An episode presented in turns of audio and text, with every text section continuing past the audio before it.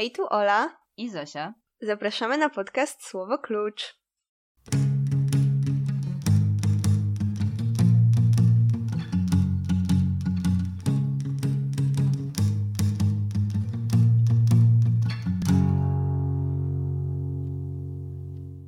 Dobry wieczór wszystkim. Tutaj edytujący krasnoludek. Chciałam tylko wyjaśnić, że miałyśmy po prostu tyle do powiedzenia na temat cierpień młodego Wertera. Po prostu tak nas zainspirowały. Goethe miał rację. Jego dzieje są bardzo poruszające, więc wyszło nam prawie półtorej godziny materiału i stwierdziłyśmy, że w takim razie podzielimy odcinek na dwie części. Więc w tej pierwszej części powiemy o życiu Goethego i streścimy Wertera, a w drugiej części będą miały miejsce wszelakie dyskusje, kłótnie, awantury, bijatyki i wszystko to, co normalnie się dzieje w tym podcaście między nami. Także zepnijcie pasy i zapraszam. Dzisiaj porozmawiamy o wspaniałej powieści Cierpienia młodego Wertera oraz o jej tajemniczym dla mnie, a znanym wszystkim um, autorze Johanie Wolfgangu von Goethem. I Ola opowie nam nieco o tym genialnym człowieku. Johann Wolfgang von Goethe urodził się 28 sierpnia 1749 roku we Frankfurcie i tam też jest jego muzeum, w którym kupiłam piękną pocztówkę, którą możecie znaleźć na naszym Twitterze. Goethe sobie tam stoi bardzo romantycznie, pleckami do widza i patrzy rozmarzony za okno. Um, Goethe jest jednym z prekursorów romantyzmu oraz totalną ikoną. Widziałam w niemieckiej przestrzeni miejskiej więcej jego wizerunków albo tabliczek informujących, że odwiedził dane miejsce niż w Polsce pamiątek po papieżu, co mówi wiele. I bardzo się cieszę, że mam okazję o nim dzisiaj opowiadać, ponieważ jego życie to ciąg fantastycznych ciekawostek i jakkolwiek wiem, że określam każdego z pisarzy, których omawiamy z Zosią jako interesującego, Goethe zdecydowanie taki jest i uważam, że on, a przynajmniej kult, który go otacza, jest po prostu fascynujący, także przygotujcie się. Um, Goethe odebrał edukację w domu. Uczył go ojciec i prywatni nauczyciele. Lubił rysować, lubił czytać Homera, nie cierpiał za to historii. Um, nazywał ją bezładną mieszaniną omyłek i przemocy. Dodatkowo twierdził, że jego odrazę spowodowała wielotomowa historia papiestwa, która stała w bibliotece ojca. e, także w domu Goethe zapoznał się z teatrem lalkowym. To jest po prostu hit. Kiedy miał 4 lata, babcia dała mu na gwiazdkę teatrzek. I to był po prostu przełomowy moment w życiu małego Goethego. Zrozumiał wtedy, że światem rządzą szalejące antagonizmy żywiołów i namiętności, a życie jest teatrem.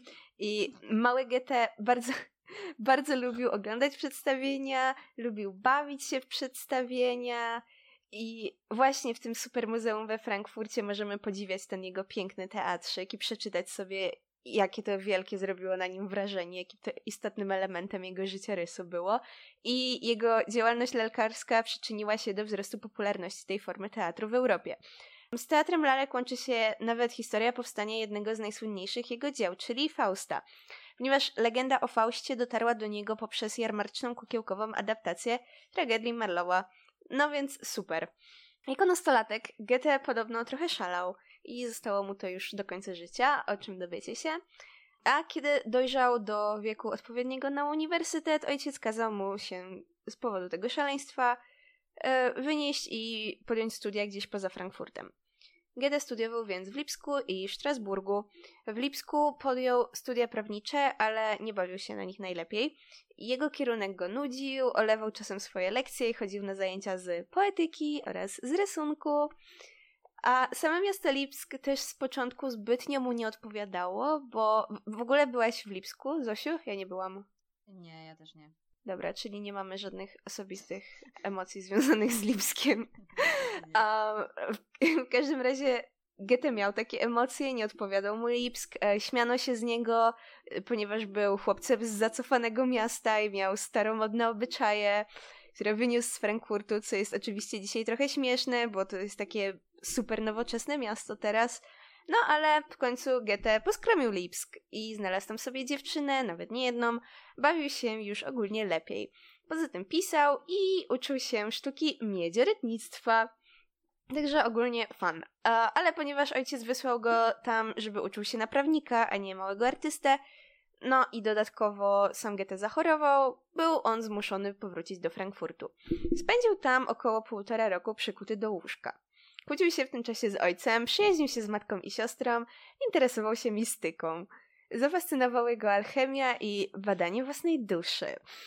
Stary Goethe miał coraz bardziej dość takich um, jego zdaniem bzdur i dosyć mnie to śmieszy, bo ogólnie wydaje mi się, że Goethe faktycznie był nieco nawiedzony i jakby fantastyczne elementy jego prac to sądzę, że nie jest dla niego tylko jego wyobraźnia. I właśnie w tym muzeum we Frankfurcie przeczytałam na przykład, że e, kiedy już był wielkim, sławnym pisarzem, napisał astrologiczne uzasadnienie swojego geniuszu, że łaskawy Jowisz i Wenus sprzyjały mu i ogólnie napisał kilkaset słów na temat tego, jak niezwykłym wydarzeniem były jego własne narodziny, błogosławieństwo dla rodzaju ludzkiego. Boże. Hit. Co nie? No. Um, w każdym razie um, stanęłam na tym, że ojciec miał już trochę dość Goethego. Tak, więc ten podjął znowu studia, tym razem w Strasburgu. Niestety raz jeszcze okazał się być rozczarowaniem, ponieważ i tam nie dbał o to, czego go uczyli. Rozwijała się jednak jego osobowość, a to na skutek poznanych ludzi. Przede wszystkim Johanna Gottfrieda Herdera, czyli filozofa, którego poglądy rzekomo wpłynęły na powstanie koncepcji narodu. Nice. I Herder był pierwszą osobą, którą Goethe uważał za mądrzejszą od siebie, co więcej, um, Herder cisnął z jego gustu, z tego, że Goethe bardzo lubił gemy i poezję rzymską, trochę lol, ale jednak nie martwcie się, nie było tak, że Herder tylko bez sensu krytykował, nie dając jakichś konstruktywnych porad, jak zmienić się na lepsze. Spokojnie.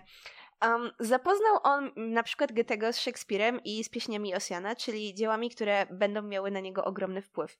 No i ten Szekspir. Kolejna super śmieszna, ważna, myślę, figura w życiu Goethego.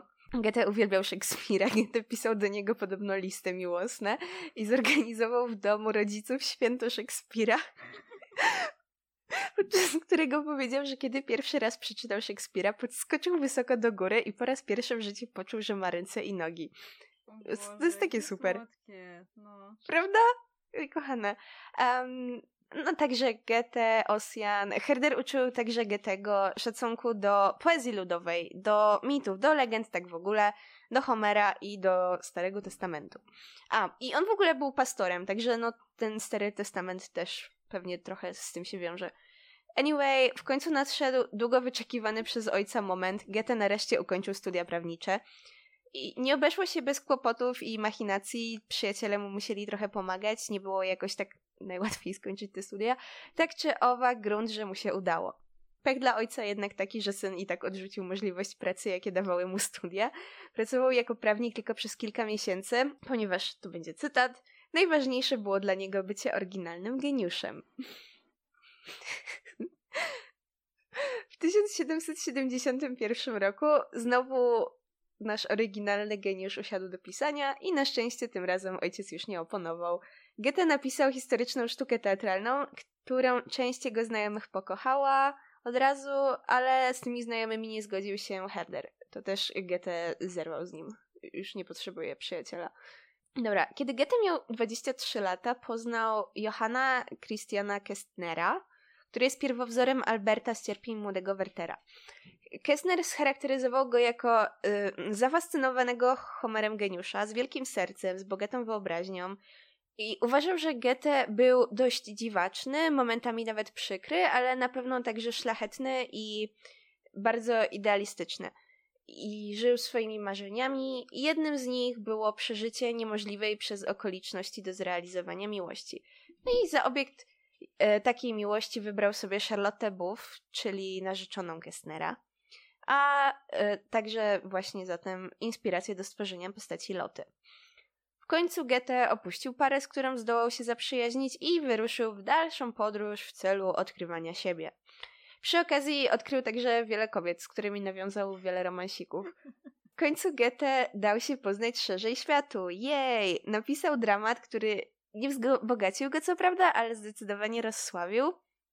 I po publikacji to chyba nie miało polskiego tłumaczenia czy coś, przynajmniej w tekście polskim był e, e, niemiecki tytuł, więc przepraszam, że nie umiem tego przeczytać. Götz von Berlichingen, nie mam pojęcia. A... publikacji tej właśnie super sztuki tego dosięgła wiadomość o śmierci pewnego znajomego, um, czyli Karla Wilhelma Jerusalema, który popełnił samobójstwo na skutek nieszczęśliwej miłości, urażonej dumy i braku wyrozumiałości ze strony arystokratycznego otoczenia. Śmierć Jerusalema wraz z własnymi doświadczeniami z Kessnerem i Charlottą Goethe wykorzystał jako kanwa powieści cierpienia młodego Wertera. Napisał ją bardzo szybko, równie szybko książka stała się niesamowicie sławna. Młodzieńcy na całym kontynencie ubierali się w niebieskie fraki, żółte kamizelki oraz rzekomo popełnili samobójstwa, ale mój szybki research przed odcinkiem sugeruje, że to jednak mit i mam nadzieję, że tak właśnie jest. Ale no, do tak zwanego efektu Wertera jeszcze przejdę. Tymczasem powróćmy do samego Goethego. Mamy rok 1775. Goethe zamieszkał w Weimarze, z którym związał się już na zawsze. Opuszczał Weimar, aby udawać się na różne romantyczne wyprawy, na przykład w góry Szwajcarii, albo żeby zbierać minerały. Tak, minerały. Ponieważ Goethe interesował się geologią i na przykład przyjeżdżał sobie w jakieś Sudety i badał kamienie, co jest świetne. I nazwano po nim nawet pewien minerał, getyt. Można go znaleźć na przykład w Starachowicach, z których pochodzę, albo na Marsie. O Boże, serio?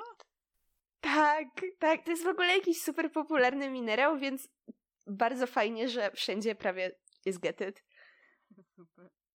Także na Marsie. I w Starachowicach. I w Starachowicach. Tak, koło Starachowic są takie jakby um, skałki, takie ciekawe punkty widokowe i tak dalej i one są najwyraźniej z getytu. Anyway, Goethe poza zbieraniem kamieni prowadził także burzliwe życie towarzyskie. Podrywał liczne kobiety, wstąpił do masonerii, do zakonu iluminatów. Został także szlachcicem. Wreszcie mamy von Goethe. Jej, jej. W 1786 Goethe pojechał do Rzymu, gdzie zamieszkał w domu jakiegoś woźnicy, żeby zażyć trochę prostego życia. I to ten dom właśnie przedstawia moja słodka pocztówka. Znajduje się e, tam, w tym domu, też kolejne muzeum Goethego. W końcu powrócił do Weimaru, trochę ostygł i się ustatkował. Zamieszkał z Christianą Wulpius, swoją um, młodą kochanką oraz z połową jej rodziny i poślubił ją potem po 18 latach. Także żyli razem no, do jej śmierci. Mimo różnicy wieku, wykształcenia i pozycji społecznej byli więc ze sobą chyba szczęśliwi. To znaczy, mam taką nadzieję, bo w sumie to powiedziałam, że zamieszkali razem, a tu się okazuje, że ona nawet nie mieszkała w jego domu, tylko w jakimś domku ogrodowym, a potem, kiedy umarła, on nawet nie przyszedł na jej pogrzeb, także okej, okay. Chyba jednak nie byli ze sobą Tak, chyba nie byli jacyś tacy super szczęśliwi. Um, ale wracając do jego przygód, a także wspomnianej przeze mnie na początku informacyjki, że Goethe był wszędzie, w 1790 odwiedził także wiele ziem polskich, a także dopiero obecnie polskich. I ogólnie nie był tam szczęśliwy. I no nie wiem, nie zachowywał się jakoś zbyt miło. Na przykład w Tarnowskich Górach obejrzał pierwszą na kontynencie maszynę parową, a w księdze pamiątkowej napisał, że znajduje się z dala od ludzi wykształconych na krańcu Rzeszy. Niemiło Goethe. Taki Okej, okay, dobra, nie, nie, nie, powiem, co myślę o tym. Odezwała się we mnie mała patriotka w tym momencie. Może, ale jakby wypchaj się, Goethe. Co ci się nie, nie? podoba, jakby Boże, cierpisz na chorobę? O, i on jeszcze, i on jeszcze, jak pierwszy raz zobaczyłam y, w Krakowie tą jego tabliczkę i mm, wtedy czytałam o tych jego podróżach do Polski, jeszcze nie wiedziałam, że on tak nie bawił się tu najlepiej i widzę, że coś tam mówił, że Polacy powinni być zmuszeni do uczenia się niemieckiego, bo wtedy by nabrali trochę ogłady. Było takie, no spadaj Goethe, wracaj do Niemiec. Taki mały nacji. No, no. Goethe był też w Krakowie i na rynku znajduje się tablica pamiątkowa, ale tam też mu się nie podobało i ogólnie wypowiadał się pogardliwie i o Krakowie, i o reszcie miejsc w Polsce, i o Polakach, więc trochę słabo Goethe. ale znał się także, znaczy nie lubił Polaków, ale lubił wielu Niemców, między innymi Schillera. I ich relacja, nie wiem czy była jakaś taka super ciepła, bo mieli trochę jakichś takich um, uwag do siebie wzajemnie. Na przykład Schiller wyrażał się z pogardą o związku Goethego z Christianą, a Goethe o zwyczajach Schillera, takich jak um, hazard albo wciąganie tabaki, albo nie wiem, spanie długo czy coś takiego. Ale mimo takich różnic w przyzwyczajeniach e, i sytuacji życiowej współpracowali i starali się wprowadzić reformę kulturową do Niemiec, wydawali czasopismo literackie, ogólnie trochę wajbowali ale w 1805 niestety Schiller zmarł na zapalenie płuc. Szybko go pochowano. Goethe zdążył jednak wykraść jego czaszkę i zachować sobie na pamiątkę. Serio? Jas, ale, ale to nie koniec historii, ponieważ późniejsze badania DNA wykazały, że to nie była tak naprawdę czaszka Schillera i ogólnie to nie były jego zwłoki, które były pochowane tam, gdzie myślał Goethe, no ale na, na szczęście dowiedzieliśmy się dopiero tego w latach współczesnych, także Goethe naprawdę myślał sobie przez całe życie, że ukradł czaszkę Schillera. Ale to tak, tak trochę friendship goals. Trochę tak. I patrzył na tą, patrzył na tę czaszkę i pisał wiersze o Schillerze. No, no. Dobra, późne życie Goethego, mam na myśli już taki Goethe 60+, to jest trochę gorsza historia, ponieważ z jednej strony robił różne ciekawe rzeczy. Nie wiem, poznał Napoleona, napisał rozprawy o kolorach, brał udział w kongresie wiedeńskim, ale z drugiej zakochiwał się w nastolatkach, więc pozwolicie, że pominę to, bo tak niezbyt mam ochotę opowiadać o 72-letnim getem podrywającym 17-latkę. No. Także przybijmy już do roku 1832, kiedy Goethe, już jako członek honorowy Towarzystwa Warszawskiego Przyjaciół Nauk, niestety umiera na zapalenie płuc. No i jest pochowany w Weimarze, tam gdzie um, spędził wiele lat swojego życia. Także tak, wiemy już trochę, kim był Goethe, Teraz dowiedzmy się, kim był Werter. Dobrze, no to skoro znamy już fajne oraz mniej fajne dzieje Goethego, opowiem trochę o dziejach i cierpieniach młodego Wertera.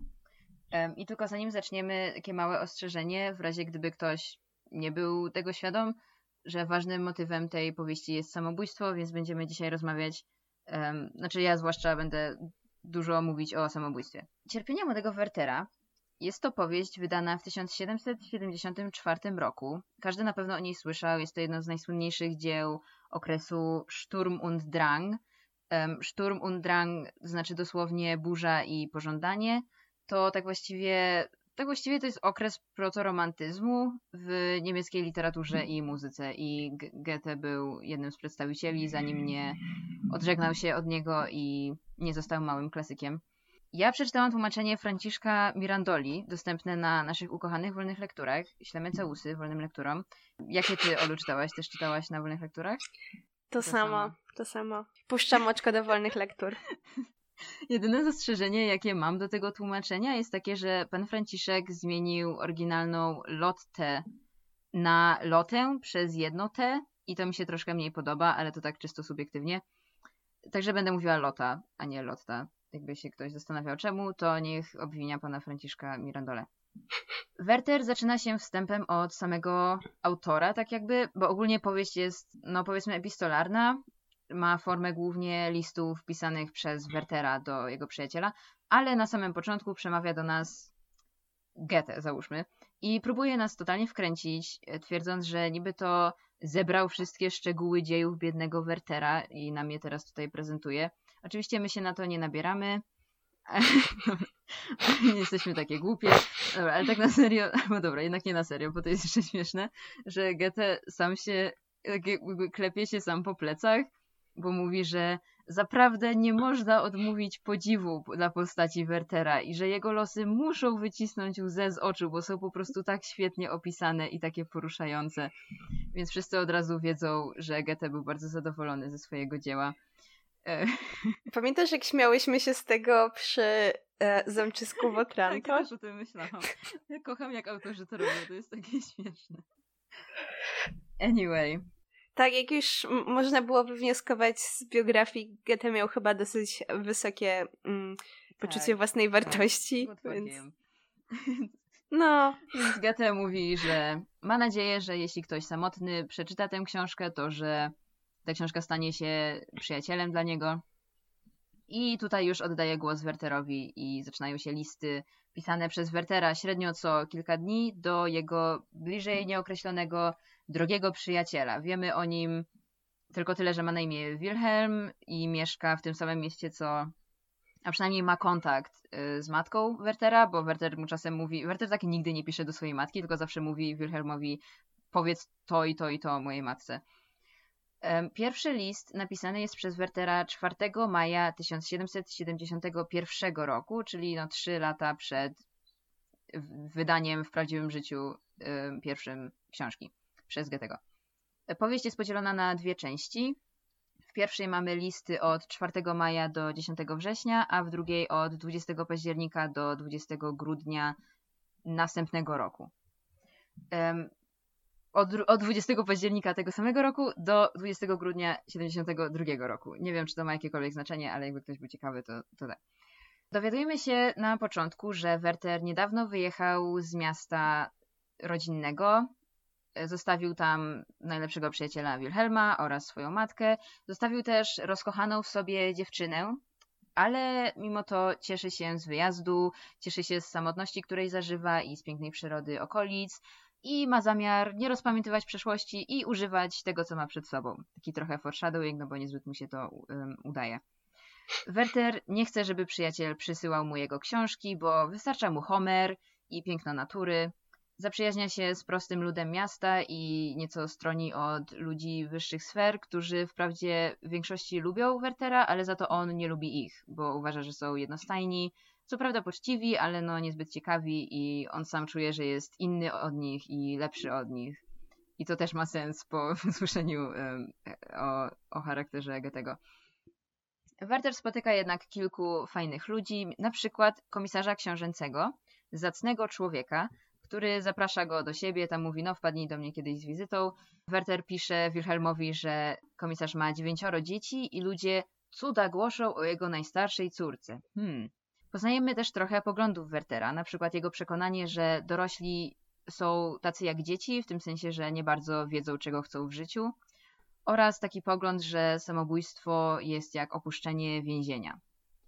W liście z 26 maja Werter zawiadamia Wilhelma, że znalazł sobie uroczy zakątek do mieszkania w miejscowości Walheim, godzinę drogi od miasta i że żyje tam najlepszym życiem, pijąc kawę i czytając Homera w cieniu lipy. Po jakimś czasie Werter poznaje pewnego parobka, który opowiada mu historię swojego życia. Opowiada, że jest zakochany we wdowie, u której służy i że ma nadzieję, że ta wdowa kiedyś wybierze go na męża i ogólnie ten parobek jest takiej super wiernie oddany i Werter jest pełen podziwu dla tego parobka. I 16 czerwca okazuje się, że Werter od ponad dwóch tygodni nie pisał do swojego przyjaciela, gdyż poznał, jak to mówi, jedno z najmniejszych stworzeń świata. I tym stworzeniem jest oczywiście Lota. Młoda dziewczyna, chyba miała 19 lat w tej powieści, zaręczona z pewnym zacnym młodzieńcem. Werter widzi ją po raz pierwszy po zabawie wiejskiej, kiedy znajomi zawożą go do domu Loty, żeby ją poznał i Werter wchodzi przez podwórze do środka i widzi Lotę krojącą kromki ciemnego chleba dla gromadki dzieci jej młodszego rodzeństwa. Jest to bardzo taka, tak trochę kojarzy się z chłopomanią ta scena. Dużo rzeczy w tej książce się kojarzy z chłopomanią. Znaczy, w ogóle z, takim, z taką idealizacją wsi tak, i, i ludzi na wsi. Tak, z taką sielanką. Na przykład jak Werter czasem mówi, że ideałem życia byłoby po prostu mieć taką prostą pracę na wsi. Tak, tak. Lota od razu swoimi kromkami ciemnego chleba oczarowuje Wertera. Potem tańczą razem na balu, w ogóle rozmawiają o literaturze i w ogóle Lota jest po prostu boginią. Niestety jest boginią zaręczoną z Albertem, e, ale kto by się tym na razie przejmował, zwłaszcza, że Alberta nie ma w tej chwili w okolicy, bo robi karierę, tam gdzieś się stara o jakieś stanowisko czy coś, żeby móc zarabiać potem na, sw na swoją przyszłą rodzinę. A Werter nie ma takich zmartwień i bardzo często odwiedza Lotę, Uwielbia przebywać zarówno w jej towarzystwie, jak i w towarzystwie jej, jej, małych braci i sióstr. Werter w ogóle ma świetny kontakt z dziećmi, bardzo lubi się z nimi bawić i dzieci też go uwielbiają i to jest takie słodkie. Lota opiekuje się przez kilka dni konającą przyjaciółką, co utwierdza Wertera w przekonaniu, że jest aniołem. Y, Werter czyta w pewnym momencie w oczach Loty, że ona również go kocha, ale chmurą na horyzoncie jest no właśnie ten nieszczęsny narzeczony, o którym Lota zawsze wypowiada się z miłością, co trochę nie pasuje Werterowi do jego teorii, że Lota go bardzo kocha. No i tak to się toczy. Werter zakochuje się coraz bardziej na zabój. Tak właściwie nic poza tym nie robi. Nie ma na razie żadnej pracy. Nie chce iść do pracy, bo nie znosi, jak to mówi, subordynacji i tak dalej. I tutaj przerywnik. E, pozwolę sobie przeczytać taki filuterny fragment powieści. Jest to wpis, i właśnie mówię wpis, bo nie jest to tak do końca jasne, ale jakiś czas później w powieści Werter wspomina w liście do Wilhelma o swoim dzienniku i wydaje mi się, że niektóre z tych fragmentów to nie są listy, tylko wpisy do tego dziennika, ale on jakby nie określa, które jest które, no ale czasem te, te wpisy tak nie brzmią jak listy. Więc nie wiem, więc właśnie ten fragment, który teraz przeczytam też, wydaje mi się, że taką mam, taki mam mały headcanon, że to jest wpis e, w dzienniku Wertera z 26 lipca. E, brzmi on tak. Dobrze, droga Loto, wszystko załatwię i uczynię, co tylko zechcesz. Dawaj mi zleceń jak najwięcej. O jedno cię tylko proszę, oto nie zasypuj piaskiem atramentu na karteczkach, jakie mi posyłasz. Dzisiaj przywarłem ustami do twego pisma i teraz zgrzyta mi piasek w zębach. Także Werter ma też swoje komediowe momenty. Nie jest to tylko tragedia i nieszczęście, ale również piasek zgrzytający w zębach. 30 e, lipca jak to mówią, przyszła kryska na matyska, bowiem powraca narzeczony marnotrawny, a właściwie nie marnotrawny, bo okazuje się, że Albert też jest małym aniołkiem i nic mu nie można zarzucić, bo szanuje i kocha Lotę i odnosi się życzliwie do samego Wertera. W ogóle to jest takie trochę zabawne, bo Albert zdaje się nie być wcale, on tak wcale nie jest zazdrosny o Wertera, tak w ogóle nie czuje się zagrożony. Za to Werter, owszem, tak bardzo cierpi z zazdrości, no i w sumie trudno mu się dziwić. I tutaj myślę, że niektórzy mogliby zacząć osądzać Wertera, a przynajmniej Wilhelm um, chyba zaczął tak trochę mieć takie gościu, no jakby co ty robisz. Więc na jego usprawiedliwienie przytoczę y, słowa Wertera. Powiadasz mi, Wilhelmie, albo masz nadzieję pozyskać sobie lotę, albo nie. Pierwszym razie staraj się zmienić ową nadzieję w rzeczywistość i ziścić swe zamysły. W przeciwnym zaś razie otrząśnij się i pozbądź bezcelowego uczucia, które pochłonąć musi wszystkie twe siły. Mój drogi, dobrze i łatwo ci to mówić. Czyż możesz domagać się od człowieka, którego życie podkopuje powolna, nieuleczalna choroba, wypchnięciem sztyletu położył od razu kres swojej męce? Także taki, w takiej sytuacji jest Werter, tak widzi swoją sytuację przynajmniej. Na razie jednak zaprzyjaźnia się z Albertem, dochodzi do wniosku, że Albert jest najzacniejszym człowiekiem pod słońcem. Pewnego dnia rozmawiają sobie i Albert pokazuje mu swój pistolet, coś tam mówi, że o, że kiedyś był świadkiem wypadku, więc teraz ma zawsze nienabity pistolet. I Werter bierze ten pistolet i przykłada go sobie do czoła, tak dla jaj. I stąd wywiązuje się dyskusja na temat samobójstwa. Albert uważa taki czyn za występny, uważa to wręcz za zbrodnię, a Werter broni konceptu samobójstwa, nie zgadza się z Albertem, że to słabość i porównuje samobójstwo do buntu wobec tyrana i do strzaskania okowów. E, mówi, że natura ludzka znosi radość i cierpienie tylko do pewnego stopnia, a gdy przekroczy te granice, musi ulec. I porównuje też samobójstwo do śmierci z powodu żółtej febry i potępia ludzi, którzy nazywają samobójców głupimi. No jednak nie udaje mu się przekonać Alberta i rozstają się, nie osiągnąwszy porozumienia. 18 sierpnia następuje pewien zwrot w samopoczuciu Wertera, bo do tej pory często był w dobrym humorze i tam zachwycał się różnymi rzeczami, zachwycał się naturą, zachwycał się lotą, ale teraz jego listy stają się melancholijne, rozpacza on między innymi z powodu beznadziejności jego uczucia do loty, ale również z powodu przemijania i innych takich ludzkich spraw. 28 sierpnia są urodziny Wertera 100 lat 100 lat. Werter dostaje od Alberta i Loty fajne prezenty, bo dostaje kieszonkowe wydanie Homera, o którym marzył, oraz bladoróżową opaskę Loty, o której również marzył, bo Lota miała ją na sobie w dniu, kiedy się poznali. Niestety po tym krótkim przebłysku radości Werter powraca do cierpienia. Zgodnie z tytułem. Trzeciego, żeby nikt nie składał reklamacji, to wracamy do cierpień. 3 września Werter postanawia wyjechać z miasta, a 10 września rzeczywiście wyjeżdża. Pisze do Wilhelma, znaczy jakby pisząc do Wilhelma jest przekonany, że już nigdy nie ujrzy Loty, jest zdecydowany wyjechać na zawsze. Przy swoim ostatnim spotkaniu z Lotą i Albertem e, Lota opowiada mu o śmierci swojej matki. No jest to smutne, no wiadomo, nie jest jakieś bardzo ważne. Głównie myślę, że głównie ma nam pokazać raz jeszcze, że Lota jest niebiańską istotą. W każdym razie Werter nie mówi Locie, że wyjeżdża, więc kiedy się żegnają, Lota mówi mu do jutra, a Werter pada na ziemię i szlocha, bo już nigdy się nie zobaczą. I tutaj koniec części pierwszej, przechodzimy do części drugiej. Następny list datowany jest dopiero na 20 października i dowiadujemy się w nim, że Werter podjął się pracy dla pewnego konsula, który jest pedantycznym cympałem, ale mimo to Werter zaczyna po miesiącu czuć się całkiem ok i z nadzieją patrzy w przyszłość. 20 stycznia czeka nas gratka. Werter pisze bowiem list nie do Wilhelma, ale do Loty. Ale w sumie e, nic ciekawego tam nie mówi. Ciekawe było dla mnie to, że na zmianę, tak dosłownie w jednym zdaniu tak, a w następnym inaczej, na zmianę zwraca się do niej per pani i na ty.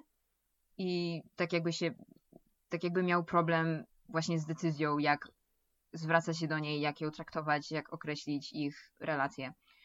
Werterowi zaczyna coraz bardziej przeszkadzać jego zwierzchnik, czyli ten konsul, czyli ten, ten cymbał, a na dodatek od Alberta nadchodzą wieści, że wzięli już z Lotą ślub i Werter no właśnie, to znowu brzmi jakby pisał w swoim dzienniku, a, no bo to by było takie dziwne, gdyby pisał do Wilhelma takie Albercie, żegnaj na zawsze, Loto, żegnaj na zawsze, tak w liście do Wilhelma, więc wydaje mi się, że to właśnie był wpis w swoim dzienniku.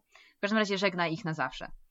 15 marca spotyka Wertera przykrość, bo jest na obiedzie u zaprzyjaźnionego hrabiego i zostaje po obiedzie w towarzystwie, nawet gdy zjawiają się u tego hrabiego jakieś dystyngowane damy i ogólnie progi robią się za wysokie na jego nogi, a on tego nie zauważa i w końcu hrabia musi go praktycznie wyprosić.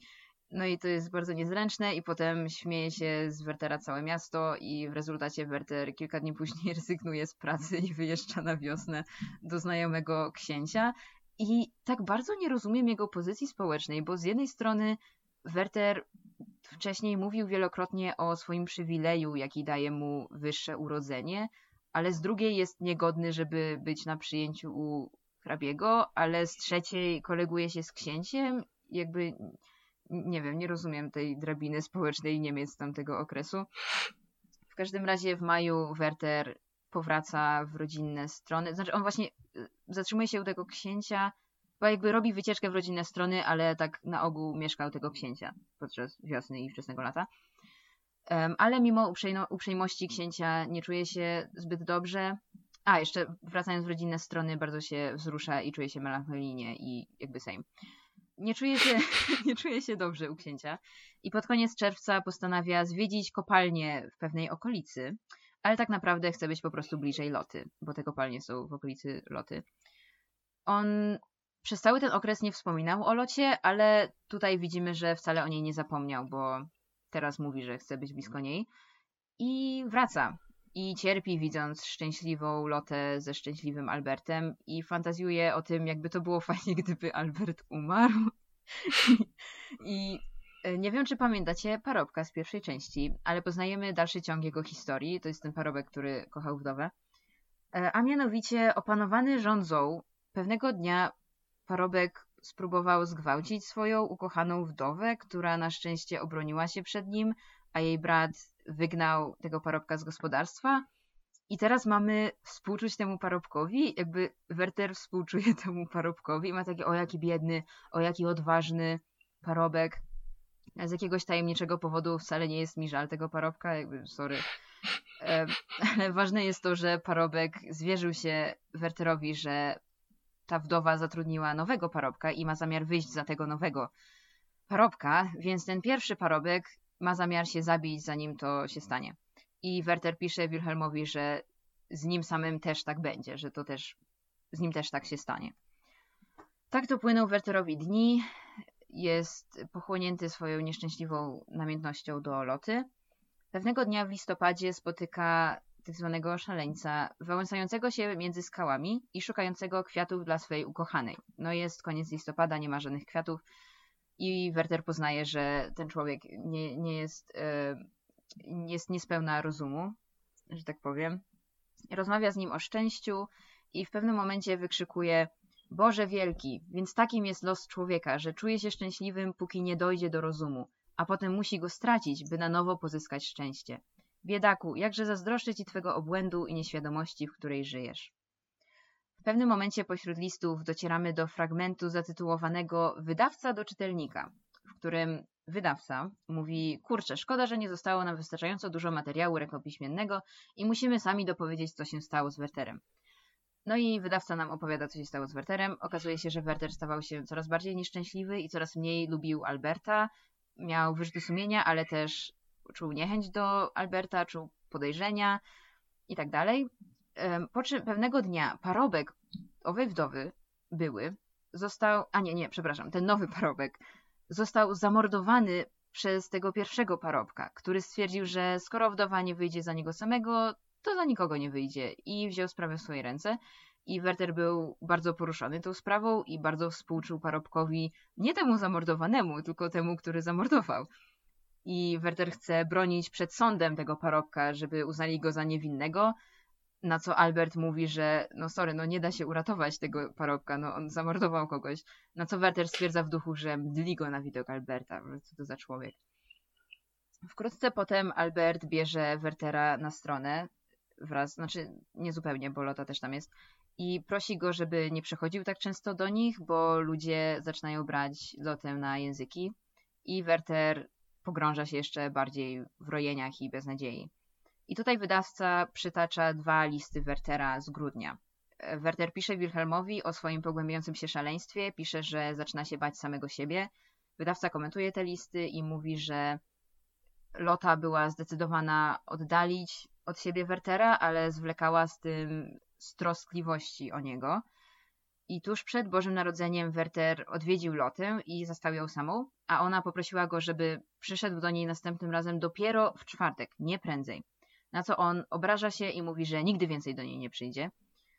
E, I w poniedziałek 21 grudnia Werter pisze pożegnalny list do Loty, który zostaje znaleziony dopiero po jego śmierci, w którym wyjaśnia Locie, że chce umrzeć, że to było takie szokujące, że myślał o zamordowaniu Alberta lub jej samej, ale w końcu zdecydował się na samobójstwo. Jakby wyobrażasz sobie, tak po prostu napisał Locie, no tak, myślałem, czy, by, czy by ciebie nie zamordować, ale w końcu zdecydowałem się siebie samego. Jakby, no, to, to było mocne. Jakby...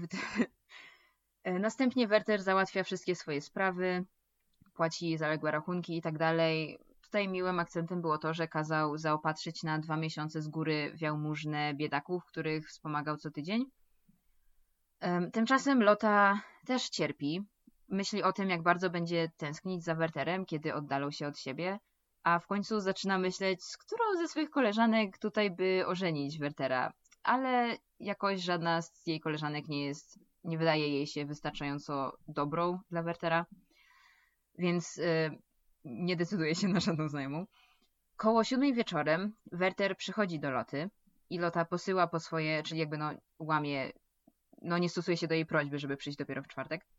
Lota posyła po swojej koleżanki, bo trochę nie chce, jakby trochę chce, ale trochę nie chce, obawia się być sama z Werterem, ale żadne koleżanki nie mogą przyjść, więc siedzą sami jednak. W końcu Werter zaczyna czytać jej na głos pieśń Selmy Osjana. Lota płacze z emocji, Werter też, padają sobie w ramiona, Werter całuje ją, a ona zrywa się i mówi, że to koniec, że widzą się ostatni raz i wybiega z pokoju, a Werter jakiś czas leży na kanapie, taki, taki no, w takim stanie szoku, potem błaga ją, żeby wyszła, bo chce się pożegnać, ale Lota nie odpowiada, więc w końcu Werter wraca do domu i idzie spać, a następnego dnia pisze kolejny list pożegnalny do Loty, w którym żegna ją i prosi o wybaczenie, wspomina ich wspólne chwile, a na koniec mówi, że zobaczą się w niebie. Śle potem przez służącego prośbę do Alberta o pożyczenie pistoletów i Lota jest w pokoju, kiedy Albert otrzymuje tę kartkę i sama zdejmuje pistolety ze ściany, mimo że jest pełna takich nieokreślonych złych przeczuć i też bardzo ciąży na niej poczucie winy przed mężem z powodu pocałunku Wertera, ale trochę boi się mu zwierzyć. znaczy ma zamiar mu się zwierzyć, tylko że no tak czeka na odpowiedni moment i obawia się tego. Werter cieszy się na wieść, że, bo dowiaduje się od służącego, że pistolety przeszły przez ręce Loty. Uważa to za jej błogosławieństwo, żeby się zabił.